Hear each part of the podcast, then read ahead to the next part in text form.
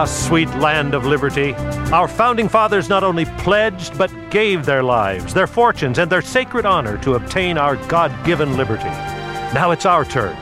Liberty can only thrive if it's alive in the hearts of a freedom loving people. I'm Dan Matthews, and I'm pleased to welcome you to Freedom's Ring. Here's our host and constitutional lawyer and minister, Alan Reinach. Welcome back to Freedom's Ring, my friend. Today I want to talk with you one on one about what it means for America to be a Christian nation. I'm going to do it from a unique perspective. The book of Revelation, chapter 13, beginning in verse 11. Revelation 13, verse 11. I can hear those pages turning, friends. Then I saw another beast rising up out of the earth, having two horns like a lamb, and it spoke like a dragon. And it exercises all the authority of the first beast in its presence, and makes the earth and its inhabitants worship the first beast, whose deadly wound was healed. Well, Seventh day Adventists perhaps are unique in understanding in the context of the apocalyptic prophecy that this is a reference to the United States. But I think many Christians will agree that there are aspects of American government and American history that do reflect our exercise of power consistently with the spirit of Jesus, that there are things about our country that are Christian. And the prophecy uniquely describes this nation as having two horns like a lamb. And in scripture, horns are a symbol of power. And the imagery or the symbolism of two horns like a lamb means that in the United States, power is divided. We talk about the separation of powers in our Constitution. We have the president, the executive branch, the Congress, the legislative branch. We have the courts and the Supreme Court. We also have a division of power between the federal and state governments and between state and local government, and each has their proper sphere, and one can't tread upon the other. Separating power prevents tyranny. It prevents fascism. It uh, it restricts the ability to abuse power.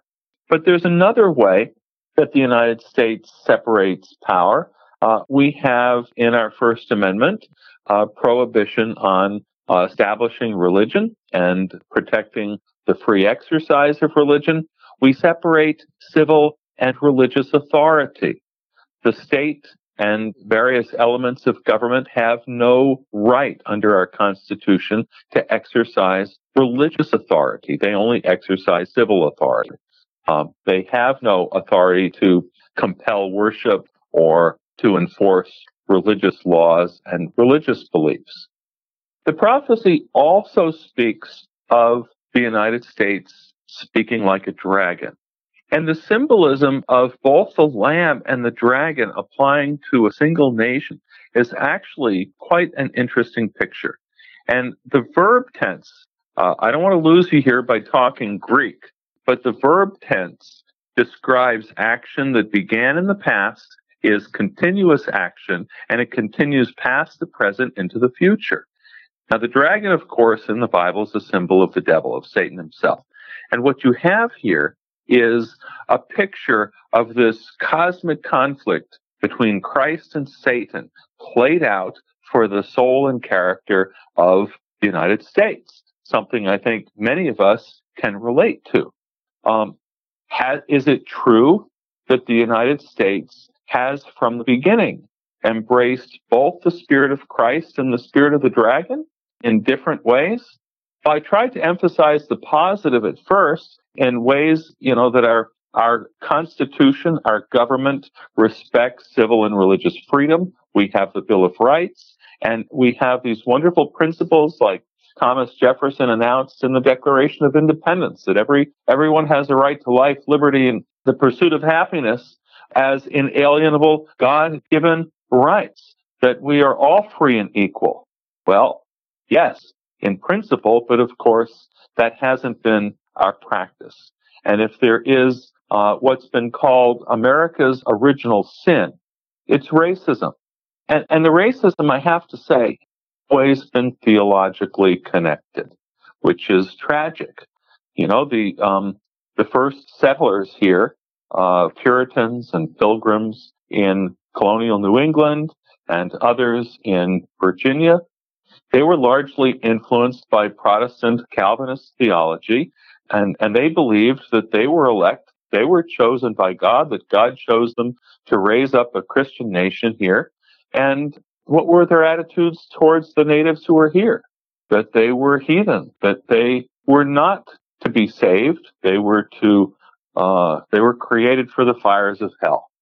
Um, that was too common among the attitudes. And then, of course, with slave trade, an entire economy was built on the backs of inequality, of slavery, of treating, uh, of theologically justifying this economic system with a theology that said that blacks were somehow inferior, they were subhuman, and was really a theology of white supremacy. Of course, we haven't treated any generation of immigrants particularly well, have we? Uh, you know, you tell me, I'm in the West Coast. Uh, we've had Chinese immigrants. We've had Japanese immigrants. You know, in World War II, we didn't intern uh, Germans. We didn't send Germans to intern camps. We sent Japanese. Uh, but early Catholic immigrants from Ireland, from Italy, from Poland, they weren't treated well either. We came up with all kinds of derogatory terms for various generations of, of immigrants. And so today, uh, you know, Muslims and Mormons are on the popular receiving end of, of criticism, of fear and suspicion, and of compromising the values expressed in the poetry that is associated with Lady Liberty, with our statue, and giving you know, give us your tired and your poor, weary from all lands. Well, that's no longer what many of us aspire to. I would suggest that what we're seeing is the tension that has always played out in American life, the tension between the lamb and the dragon, between our tremendous ideals of equality, of freedom, of justice, of the rule of law on the one hand, and on the other hand, a spirit that's very exclusive. Now, I want to connect this back to the prophecy. We've all heard about the mark of the beast, and there's a lot of different views and understandings about them. I'm not going to try to get into all of that now, but I, I want to look at a basic premise here, basic principle. Because in this passage, you have a religious group that is in power. They're the ones who are on top. They're enforcing the rules. They are enforcing worship of the first beast whose deadly wound was healed. And those who don't go along with it, they get the sanctions. They can't buy or sell. Uh, and it says they're ultimately they're to be killed. So you have a group in dominant power that is excluding those who don't worship the way they do that don't go along with their religious beliefs, their religious practices, etc.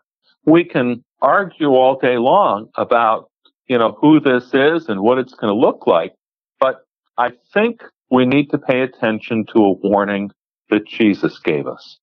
Jesus' apocalyptic sermon that many have connected to Revelation was found in Matthew 24. And Jesus spoke of the last days in answer to the question about when will these things be, what will be the sign of the your coming, the end of the age. And of course, Jesus began by saying, many will come in my name and deceive many. Jesus did not warn us about other religions, about Islam, about Hinduism or Taoism or Buddhism or Judaism or, you know, the New Age movement or the gurus from India. Jesus warned us about false religion in his own name.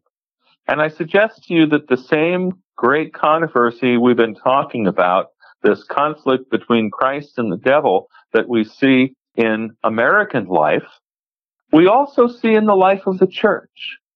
The devil has always either attacked the church through persecution or through infiltration and trying to uh, sow discord and sow his principles either by attacking the church from the outside or from within. This is really nothing new or uh, particularly insightful. This is kind of basic, isn't it? So the warning for us is we need to aspire and uphold the best principles of America, the, the, the lamb-like principles, the Christ-like principles of extending freedom and justice to all. That's consistent with the spirit of the lamb. The spirit of the dragon is the spirit of exclusion of we're right. We know God's way. And if you're not on our side, we're going to get you. That's the spirit of the dragon.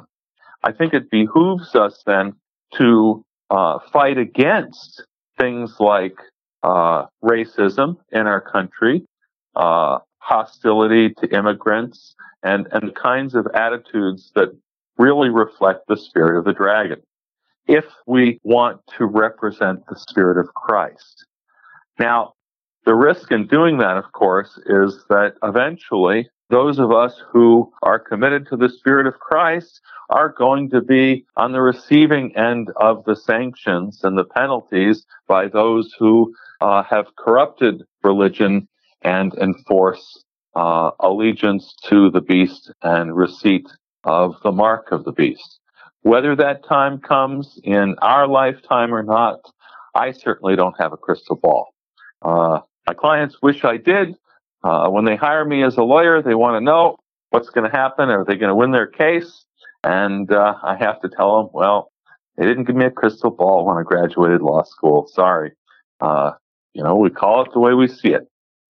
I think our work for religious freedom, and we want to encourage you to be partners with us in that work, is the spirit of Christ. It is upholding the best of American traditions, shining the light of the gospel and of Christ's commitment to freedom for all the world to see.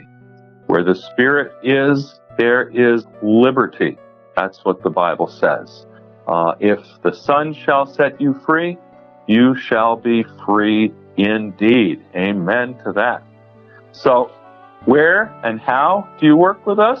our website, churchstate.org.